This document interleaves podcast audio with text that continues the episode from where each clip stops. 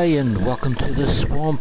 You've got Russ. Um, it's going to be a Rui-free episode today. I tried to get him get him involved, but uh, last few weeks, but uh, he just hasn't been able to make it. Never mind. You've got me. That should be enough for you. Enough. And uh, what have we got on the show today? Uh, we've got a number of uh, fabulous topics. I'm going to talk a little bit about uh, that thing called the universal basic income. It's been in the news lately with uh, Greens uh, leader Richard Di Natale talking about it. Um, and it's certainly come into my life in other ways as well, so I felt like talking about that. We'll be talking about the film Tomb Raider, the new version. I saw that just um, the other day, and also I'm going to go way back to a, at least a year ago and uh, talk about um, that Ridley Scott film, Alien Covenant. And during that, because of the themes of that film, I may even be talking a little bit about God, yes, God, the man, the woman, the thing, whatever you want to call it. Um, don't be scared. I'm going to leave that till the very end of this podcast. So if you don't want to hear it, um, you can dip out before. I will give you a warning when it's coming up. Uh, and speaking of God, anyway, uh, as I just was, um, I'd like to remind you. I'm not sure if there was a, a, real segue here, but I'd like to remind you that the swamp is, as always, brought to you by the portals of to entertain, inspire, and inform and transform. And I really like this idea of transformation within uh, the portals because, in some ways, the portals themselves, the, the four them, explain a type of transformation going from entertain, inspire, inform, transform. Uh, entertain is the more sort of basic, sort of surface, the appearance of things and, and just the surface enjoyment of things. Um, and it gets deeper as it goes from there. And, and that's also another idea about the swamp. The swamp is also a metaphor for all of that, that there are hidden depths in that swamp and there are shallows and uh, all the rest of it sort of thing I like playing around with, the sort of literary construct that I like to play around with. And I, am really happy that it's there. And I was reminded of these things uh, the other day when I went on Facebook and, and I saw um, and an old colleague, a friend of mine, a fellow called Josh Bain, had put up a, um, an article on his site that he'd written with his father something like 15 years ago. Josh Bain is someone I've mentioned before on on the program. Um, he had a band, the Going Away Party, and then we featured one of their songs. Um, an old work colleague, and uh, so he had this um, article up on his uh, Facebook page, and, and I it was called a note on primary spirit. Josh is a bit of a spiritual fellow. He's um, very philosophical. He's done some philosophical studies at university and so forth, and, and his father apparently was really into it too. And so they wrote this article, a note on primary spirit, and I had a look at it, and, and I was really struck by one of the opening comments. I'll quickly quote that now. The transformations which may occur for individuals often go much deeper than increased work capacities and include transformations in personal, family, social, and spiritual aspects of life. And I was really struck by that. Um, to, to see that thought, the idea of transformations coming up yet again. It's all over the place when you think about it. Transform. It's it's it seems to be the buzzword. Uh, people are physically transforming these days, um, from you know genders and so forth, and uh, and the transformations obviously can go um, in other ways in in terms of our thought and, and our belief systems and. Uh, and our changed outlooks on life. Um, they're all around us, people. Uh, just be aware of them and uh, and think about them. That's all I ask. Now let's have some new adventures in pop culture.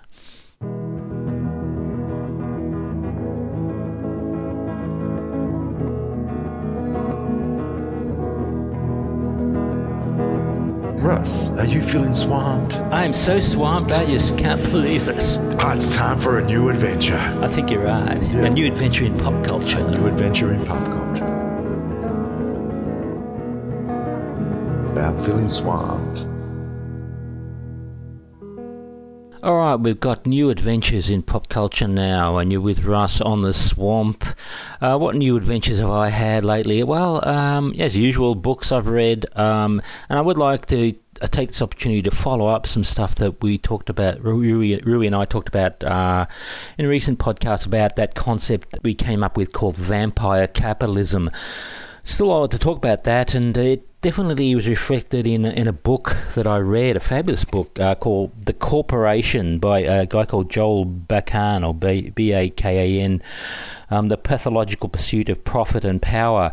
Um, he makes some really interesting points in this book um, to do with what I would call vampire capitalism and how to basically um, overcome it, how how to stake it, how to defang it, however you want to say, and that's all about sort of defanging vampire capitalism. And uh, he has some really good suggestions, uh, and so I'll give you some of the, the main points in point form. He um, he doesn't really he's sort of not I would say he's not um, advocating for any kind of really revolutionary reforms. In some ways, he's conservative, and I guess rightly so, because the point he makes is that. Um, um, a more revolutionary approach to uh, change is, somewhat utopian in today's uh, climate, um, and he's sort of not concerned with that. He's leaving that to revolutionary ratbags like me and um, socialist parties and uh, and all you know the usual suspects. Um, but he's being he's trying to sort of connect, I guess, with the mainstream in this book, and, and not alienate them with his suggestions and, and be fairly moderate. And I think that's fair enough. Um, I certainly get where he's coming from, and and um, and and some of his ideas, observations, are really interesting. Um, he talks about one of one of the great tactics that can be used against corporations is this thing called charter revocation, which basically means any business, any corporation is subject to uh, the possibility of having its charter revoked. I mean, these these corporations they actually exist at the at the pleasure of the public and of governments, uh, and and if governments and the public don't like what they're doing we can push to have their charter revoked, and it has happened in the past, or uh, nearly has happened with certain companies. Uh, um, and he details some of them. But but it's it's it's a threat that's always there. That it's an option that we have, and, and I thought that was interesting. And he also talks about um, how corporations aren't always necessarily private. I mean, there's there are things called public purpose corporations, something that we forget about. Things like the post service.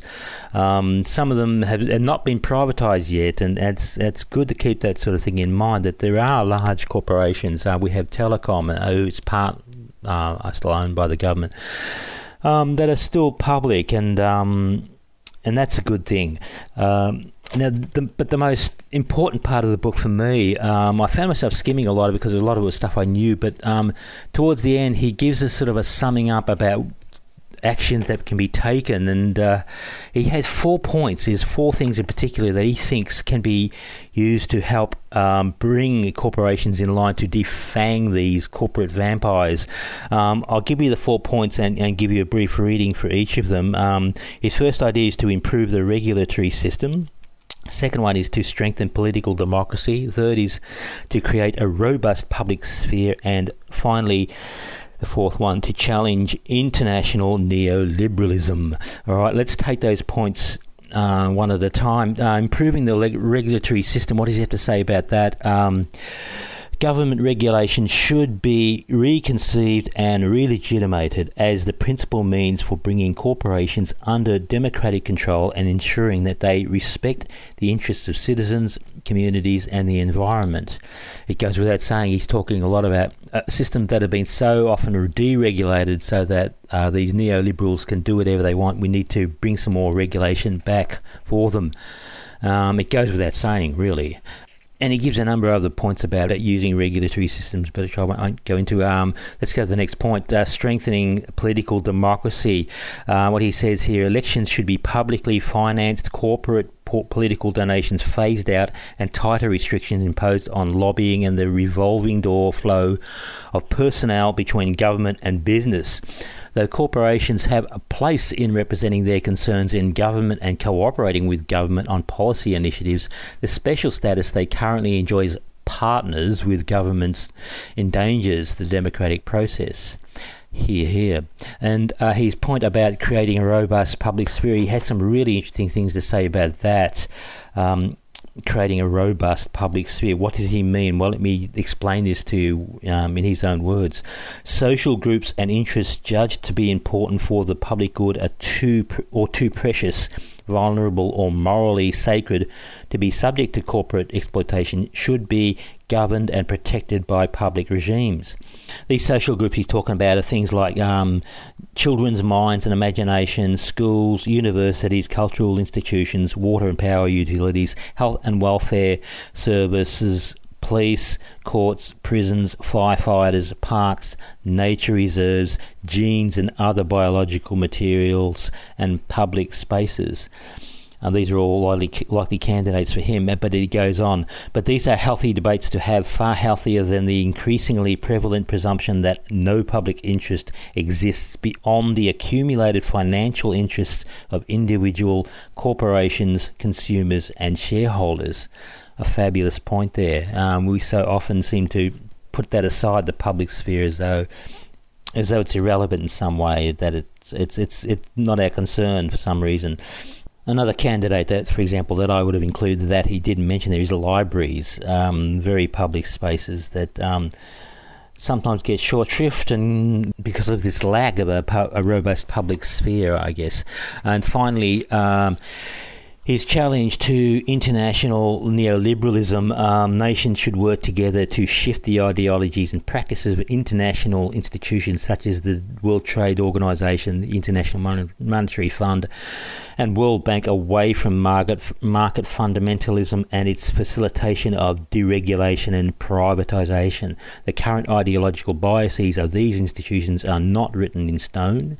Indeed, their original mandate, formulated at Bretton Woods, reflected the economic theories of John Maynard Keynes, and thus a very different orientation than they have today. Um, some fabulous thoughts there, some fabulous ideas from Joel Bakan and the corporation.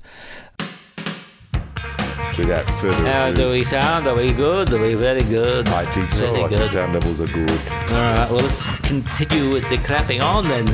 Okay, so um, Come on, come on. You got it. The swamp? I had a birthday recently. Um, yeah, but um, I'm over 50, yes, yes. Uh, and the interesting thing for me, um, I went online on, on my birthday and um, I don't know if you noticed, but uh, when it's your birthday, good old Google, if you go to Google, they will give you a special birthday um, presentation uh, on on the page. There's, there's a birthday cake and. Uh, It'll say happy birthday to you, specifically you. Um, and I'm assuming it'll do this if it knows some of your information, if you um, puts that into uh, into your Google account or whatever, so that they know about that. That probably helps. Um, but it was an interesting little welcome to get when when I opened up my, my computer that day, and, and I, only got that little birthday welcome, and also there was some there was a link when I when I clicked on the little graphic, uh, and the the link took me to. Um, a, series of Wikipedia pages about um, the the day of my birth, which in this case is the 28th of March, and told me things about people who uh, other people who were born on that day and people who died on that day and things that happened. And I found it very interesting. It's something I would definitely recommend for anyone enjoying a birthday to do this. In fact, you don't really even need to wait for that. Just just check it out and and, and get some interesting information. For example. I discovered from this that uh, other people who were born on my birthday, um, people like Dirk Bogarde, the actor, Flora Ro- Robson, the actress, um, some of these people you may not know, and and uh, clearly there were lots and lots of people I didn't know. I sort of zeroed in on the ones that I did know, and um, and that, they were um, some of these people. Neville Bonner, Australian politician. Uh, Dianne Wiest, another actress who'd been in um, some Woody Allen films. Jay Livingston, who may not be familiar to you, but he's a songwriter. He wrote a number of amazing popular theme songs for TV. Him and another fellow whose name I forget. Um, he, like he wrote, for example, the Gilligan's Island theme song, and uh, and a hundred other such songs um, that, that I think um, the, the Fred Flintstone theme song as well is isn't there, but there's a whole bunch of them, and so I was very chuffed to see that Jay and I share a birthday, and then there's also Michael Parkinson, good old Parky, and. Um, an Australian boxer called Johnny Famechon. Um, some of you may may remember him, uh, a lightweight boxer from really the 1970s, I guess. Uh, Johnny and me and and there's also Vince Vaughn and uh, Julia Stiles, uh, a young actress who I, whose stuff I've seen and, and I've quite uh, liked her. Um, they're quite a feisty, interesting um, young woman, I would say. She was in a film called um, Ten Things I Hate About You, I think, with. Um, Heath Ledger a few years back, um, sort of an update of Shakespeare's Taming of the Shrew. She was in that, Julia Stiles. And probably the most well known uh, personality um, who I share a birthday with would have to be Lady Gaga, believe it or not. Me and Lady Gaga, whoa. But I've left the best to last. Um, for me, the, the, the person whose uh, birthday I share with, who I'm most chuffed to have a connection with, is a fellow called Maxim Gorky. Maxim Gorky is a, a Russian novelist uh, from the 19th century, really. Um, he wrote a series of books, with the, the most well known one, My Childhood. Um, I remember reading that at high school. It was a uh, it was a required text and, and loving it. And uh, I just really love that. I share a birthday now with Maxim Gorky. And there's also other things like Ivan the Terrible died uh, apparently on the 28th of March. a few other things like that. Um, but yeah, it was interesting. It was very interesting um, to, to, see those connections and uh, what else pro- crops up. And connections. There were other connections in, in my life um, during um, during the week. Um, I was reading another book. You got to see this, which is basically um, a a bunch of interviews with a lot of film film stars and movie directors, asking them basically what are their favourite films. Uh, this is a book by a, a woman called Cindy Pearlman, and uh, my favourite film is The Wizard of Oz. And there were three people in the book who cited The Wizard of Oz as their favourite book as well. And so there was another point of connection for me right there. Uh, who were the three people? Um, well, uh, I'll tell you the first two. Uh, one was Heath Ledger himself, the man I just talked about, Australian actor who died tragically not that long ago, and. Uh, and another one is my man um, Johnny Depp. Uh, Johnny Depp actually uh, likes it as well. It's his favourite film. And what does old Johnny have to say about the film? Uh, here it is. I grew up loving The Wizard of Oz. To tell you the truth, I longed to see the movie again and again because I wanted to go to Oz.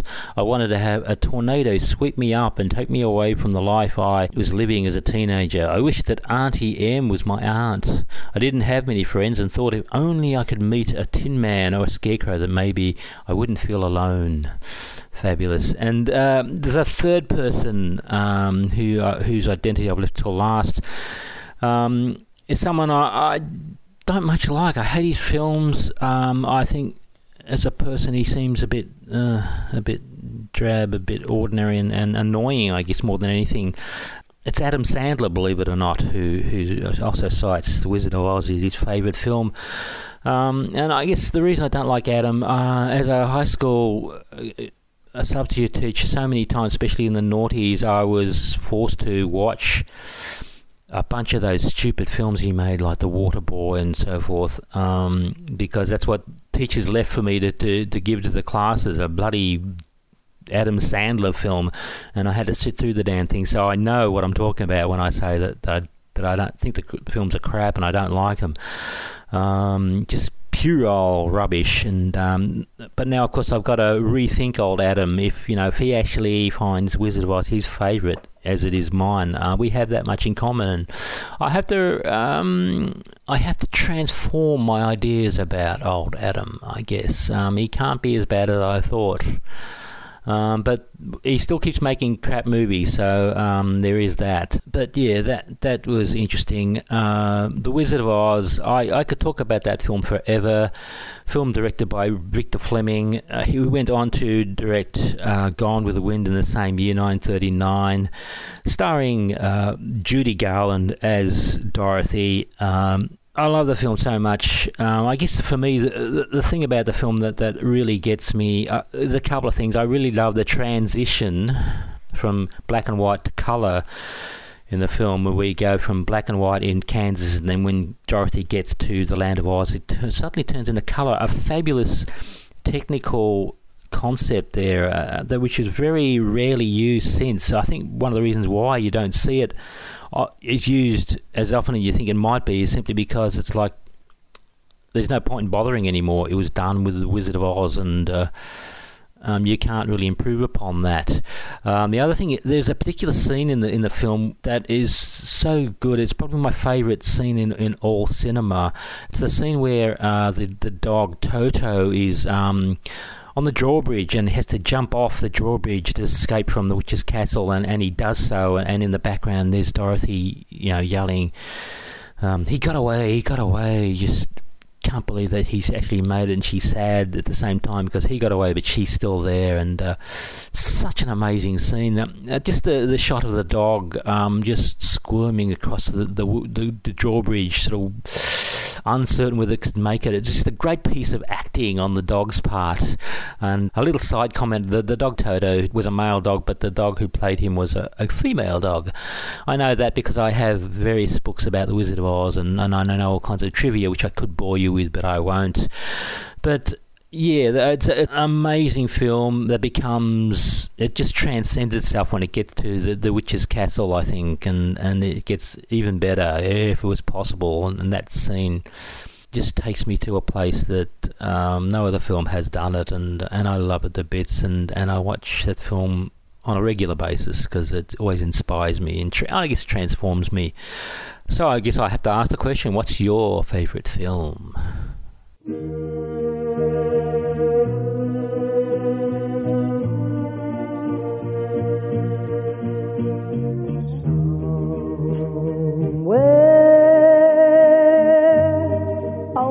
Over the rainbow, way up high.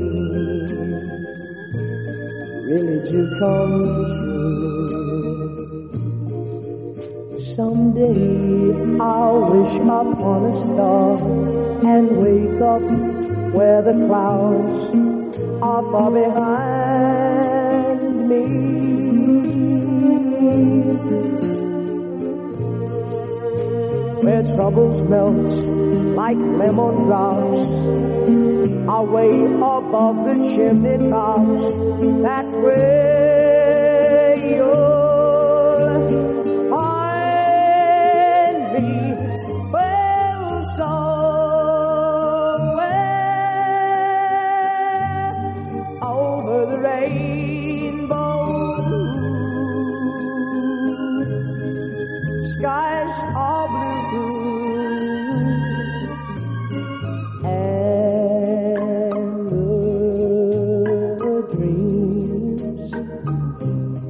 you dare to dream really do come true.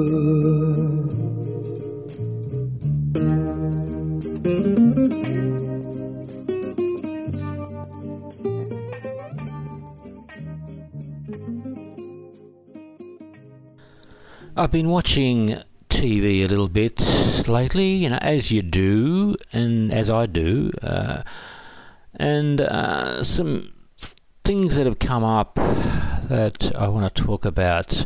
I guess the main one is the UBI, the Universal Basic Income, which I'll get to shortly. Uh, because it has appeared on TV. Uh, but a, a, couple of other things I would like to mention in passing. Uh, the Commonwealth Games are still on as I speak. Um, and the news programs are all over it, of course, and um, celebrating the work of our fabulous Australian athletes, and, and I don't I don't want to sort of uh, put them down and, and say anything bad about them, but uh, got to say um, I'm a bit underwhelmed about um, all our successes in this Commonwealth Games. It's it's kind of a freebie for us Australians, really, isn't it? The Commonwealth Games. It's not exactly the Olympic Games, is it? You know, we're not competing against the, the big heavyweights like the US and, and Russia and so forth. We're competing against relatively small countries from a sporting point of view, like like India and, and Canada and Great Britain. Um, and we're way on top with our medal tally, and you know, it's all, rah rah rah, yeah, great. but um, it's a bit of a cheap shot, I think. Uh, you know, so I'm a little bit over that. I have this. So yeah, a bit of a freebie there. Um, I've been doing a lot of YouTube viewing on my TV. I've managed to hook up my my internet to my PlayStation and, and my, my YouTube, and, and therefore been able to watch my YouTube on my big screen, and it's been great. Uh, I've been just picking out on the second season of um, Miraculous Tales of Ladybug and Cat Noir, as, as you do. Um, hopefully, it'll get to uh, free to air soon. That show, it's an animated show made in France, set in France. Uh, beautiful show. I think I've mentioned it before. Been enjoying that. And enjoying a bunch of um, music videos that are available on various favourite bands like the Hollies. I've just been watching some Moody Blues stuff, um, Justin Hayward interviews. Uh, it just amazes me the the things that are available to us fans of artists of any stripe and colour. Uh, for example, with the Moody Blues, I actually had an old um, interview that was given of, of uh, Justin Hayward um, f- f- that I recorded back in the early 1980s on um, a show called Rock Arena, and I thought I might upload that to the to the internet and, and share it with the community. But before I did that, I thought I should check to see whether it was already up there, and, and of course it already was. Someone had put that up there, in even better picture quality than I had, so that was great. It saved me some time, but. Um, another example there, basically, of um, of what the community does. Uh, it, what's available to us, everything and anything is, is there. It's it's amazing. It just amazes me. I love it. And apart from uh, picking out on all those things, I was also um, doing some research on, on the universal basic income. It's uh, I discovered a, a, number of interesting um, videos about it, which um, explore the issue of what do you what do you do when you when you give everyone a basic income beyond uh, having to work for it anymore, and uh, and with the good and the bad, the positive and the negative. And uh, I think the most interesting speaker I, I, encountered was a fellow called Guy Standing, a British fellow who uh, heads um, a network called BEIN, B E I N, the Basic Income Earth Network, and uh, they've been around for at least twenty years, and he's been working on, on the basic income idea for since that long at least, and so he knows what he's talking about. It, he has lots of information at his fingertips, and uh, and I was so interested in what he had to say that I actually bought the book he'd written, "A Basic Income and How We Can Make It Happen," on Pelican. Um, because I really want to, I want to explore this subject and, and, know as much as I can about it and, and talk about it. Uh, because I believe in it, I guess. Guy Standing, when I first uh, looked him up on the internet, the first thing I found was guy standing, running, jumping, hopping. what a silly name that is when you think about it. But uh, the man himself, not silly, uh, really switched on and interesting.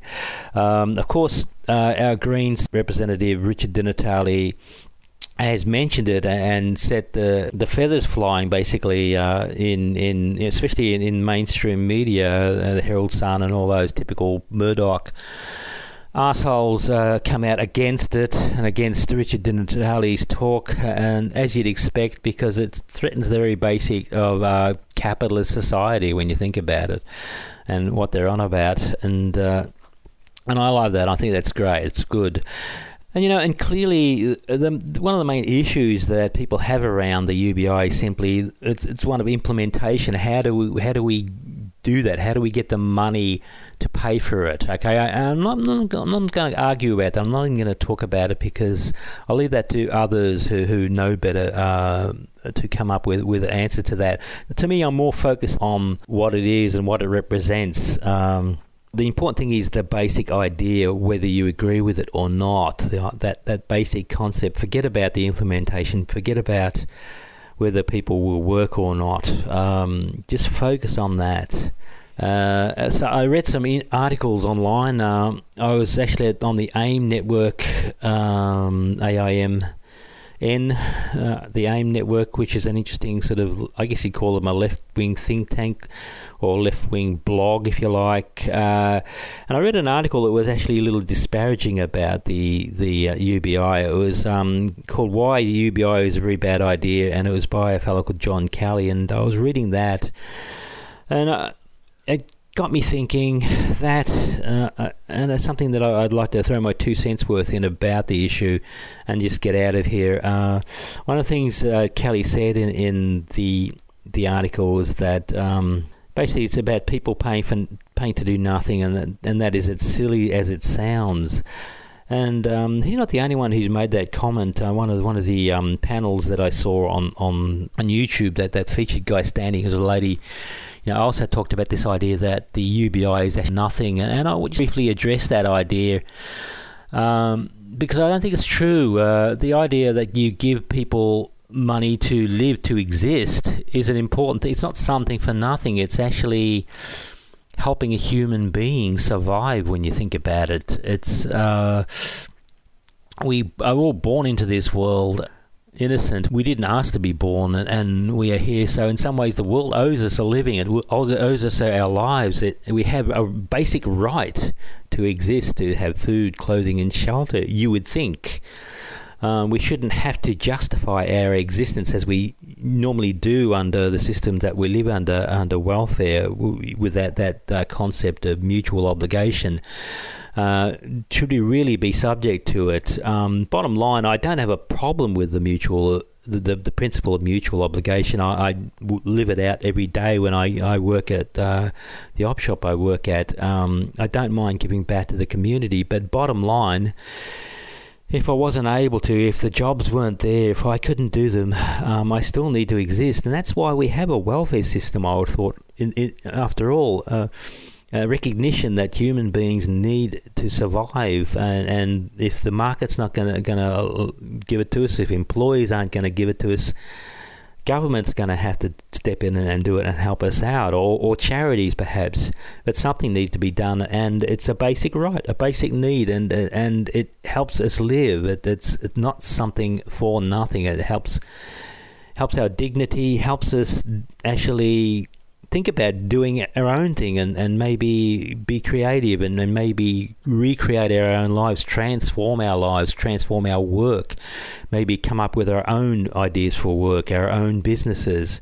We can't do that if we don't have anything to live on. We can't do it if we, we're, we're stuck in this, this cycle of survival and fear that is placed upon us by the whole work income um, dichotomy so it's not something for nothing, and it's not a silly, not a silly thing to do. Giving people, you're not paying people to do nothing. It's not something for nothing. And and of course, I could talk about corporations, how often they get something for nothing. Anyone who's got a pretty good portfolio, who's getting all kinds of interest uh, payments, they're getting something for nothing, aren't they? I received one the other day because I have some savings in, in a savings account. I, I got an extra hundred bucks for doing nothing, just having my money sitting in there. That's something for nothing, isn't it?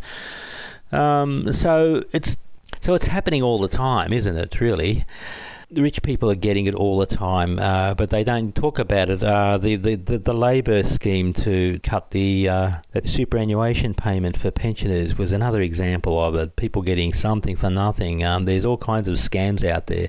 Well, this I think this UBI is a scam that I think is worth doing, worth getting.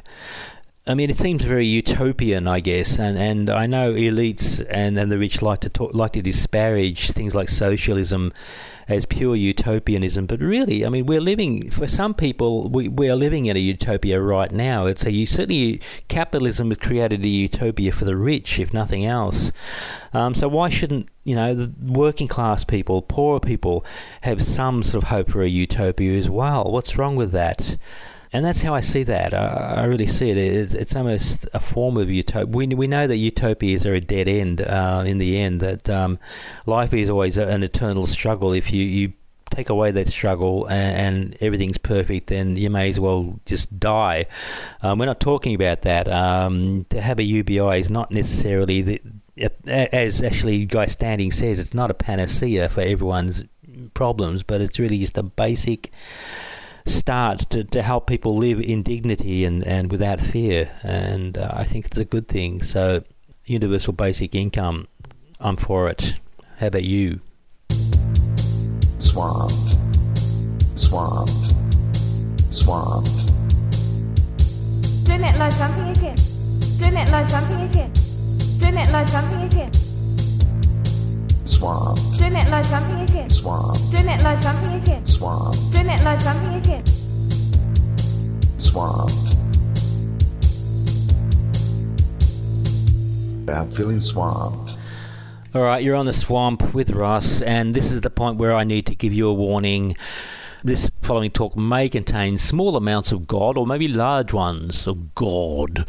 So be warned, uh, I will be talking about that that concept very soon in this talk, which is going to be to start off with at least about films, films I've seen recently.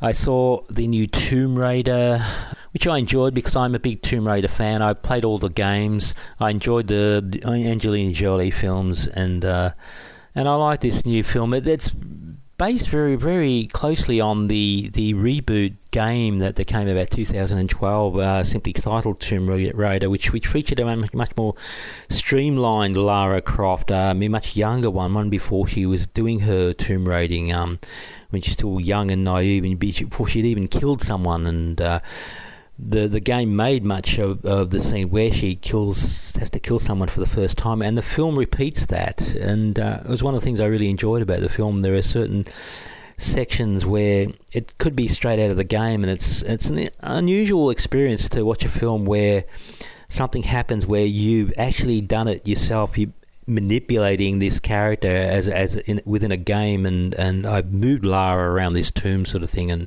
and there is this is other Lara played by this um, other actress, and uh, and she's doing the same thing. It's it's an interesting um, experience. But uh, bottom line, I guess it's just another action adventure film, um, and you either like them or you don't. And by all means, feel feel free to ignore it. I saw another film, uh, an old one from the 1980s as well recently, a film called Labyrinth, which I, I hadn't seen before. That's the, the David Bowie film, directed by Jim Henson, featuring a, a host of Muppets, plus the delectable uh, Jennifer Connelly, who's very young in this. She's only about 14. This is one of her first films, and I've got to say, I was really blown away by the film. It was much better than I thought it would be. Um, I, I, guess I, I, I, watched the film because I was reminded of it from reading that that book um, I talked about about the about you got to see this um, favorite films from um, film directors and actors. A number of the people in that, especially the women, cited Labyrinth as a favourite, and um, it reminded me I hadn't seen it. And it's another Jennifer Connelly that I hadn't seen, and I because I, I love that actress so much. I had to see it finally and um, enjoyed it really quite a lot. Um, it really is an amazing film. The the technical details that go into it to, to include all these Muppet characters and the live characters and the action and, and the sets are, are amazing. The sets of the labyrinth itself are, it comes to a climax with a scene that's straight out of the, that MC Escher um, illustration. Um, I think it was called Relativity, where you've got the the stairways going off into different sort of planes, different sort of angles um, that are sort of gravity defying, and, and it's a, like a live action version of that. Um, Jennifer Connelly's character, um, S- Sarah, um, meets. Bowie's Goblin King character is walking around the, the stairways, going upside down and sideways, and it really is an amazing scene, and I have to say I was really impressed with Jennifer Connelly's uh, performance in in this film because it couldn't have been easy to to play the role, um, to play against these Muppets and this really strange tone, I guess, that, that is set um, in the this film because it's it's got a halfway between fantasy and reality, and must have been very difficult to, to play it straight and, and, and play it believably. And I think she did a really good job. Uh, uh, this 14 year old girl um, just makes me impressed that much more with, with the actress and her career. Anyway, that was Labyrinth, fabulous film. Um, if you, you never caught it, um, catch it. It was made in 1986 and it still really stands up today, I think. And it also features a, a terrific Bowie song, uh, Underground, which I, I've grown to really, really love. Bowie didn't do too much that was of interest musically to me in the 1980s, but that one I think was pretty good.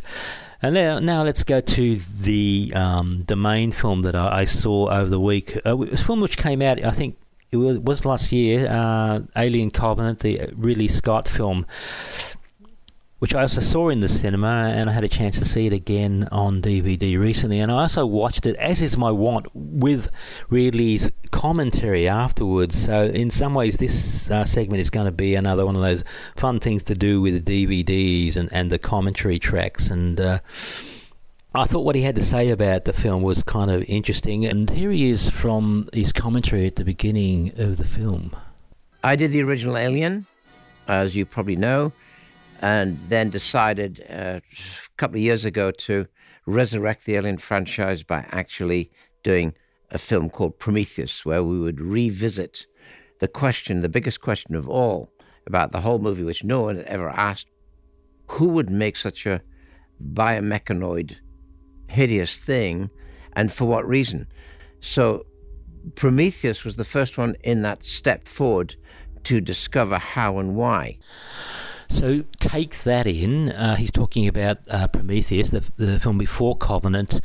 And in that film, uh, mankind is actually created by um, these creatures called the engineers, who are not God. Um, and so you get Covenant where, spoiler alert if you haven't seen the film, but I'm going to tell you now uh, mankind's creation, David, as played by Michael Fassbender, um, creates the aliens. So what's going on here?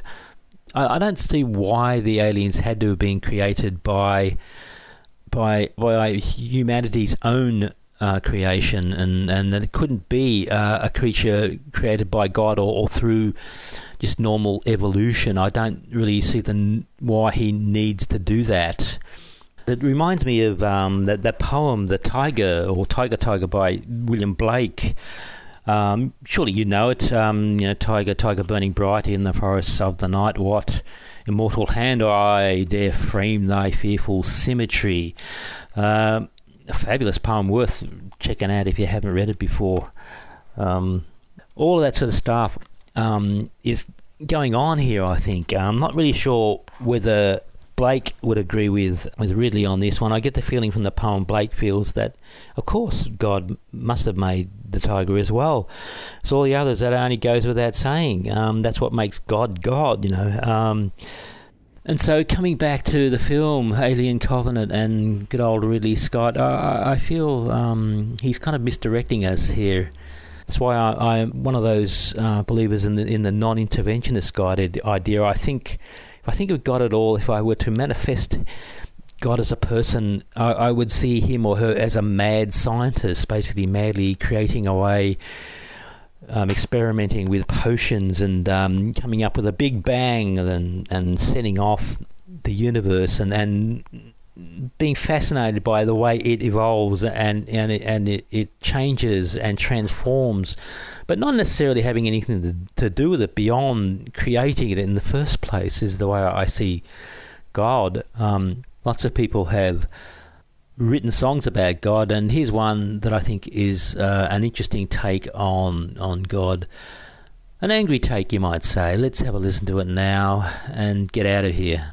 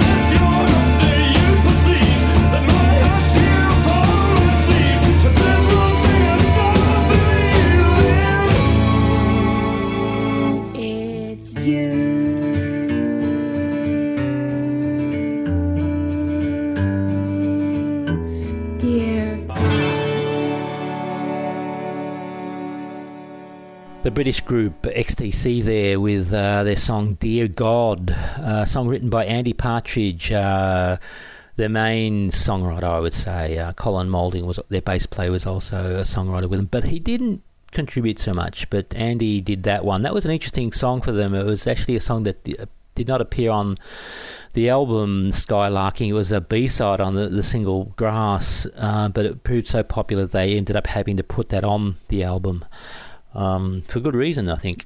And and features what sounds like a, a, a young boy singing at the start and the end. Actually, it's sung by a girl, believe it or not. In in the video clip for, for this song, um, they actually used a boy. Uh, but yeah, it was a girl. And um, Andy Partridge, the songwriter, he clearly is one of those rabid atheists. Uh, he said it's come out about this in his interviews with about the song, and it's very clear in the song. Um, he he really set out to really piss Christians off with that one, and I think he did a really good job. But I um, you know, I wonder about atheists like Andy. Um, you know, if the, the statisticians are to be believed, um, something like only 5% of the world is made up of atheists. The rest of us are believers, um, especially the third world. And it's very much a, th- a first world phenomenon, I would say. Um, correct me if I'm wrong, the whole idea of atheism. Um, not believing in any kind of God, that everything is is comes from humanity. Um, so it's one of those questions I'm sure atheists, you know, who are serious about their atheism must wonder, you know, you're only 5% of the world, guys, and what makes you so special? It's interesting. Anyway, it's worth pondering. Um, hopefully, this talk about God hasn't put you off and you're still with me, with Russ on the swamp. Uh, I think we're we're done for now. It's time to get out of here. Hopefully, we'll back with uh, Rui next time. Uh, but you never know. You never know. Rui may have transformed into a lizard by now. I don't know. Transformations can be like that. Um, so this is Russ out for another another session of the swamp. Hope you enjoyed it, and uh, catch you later.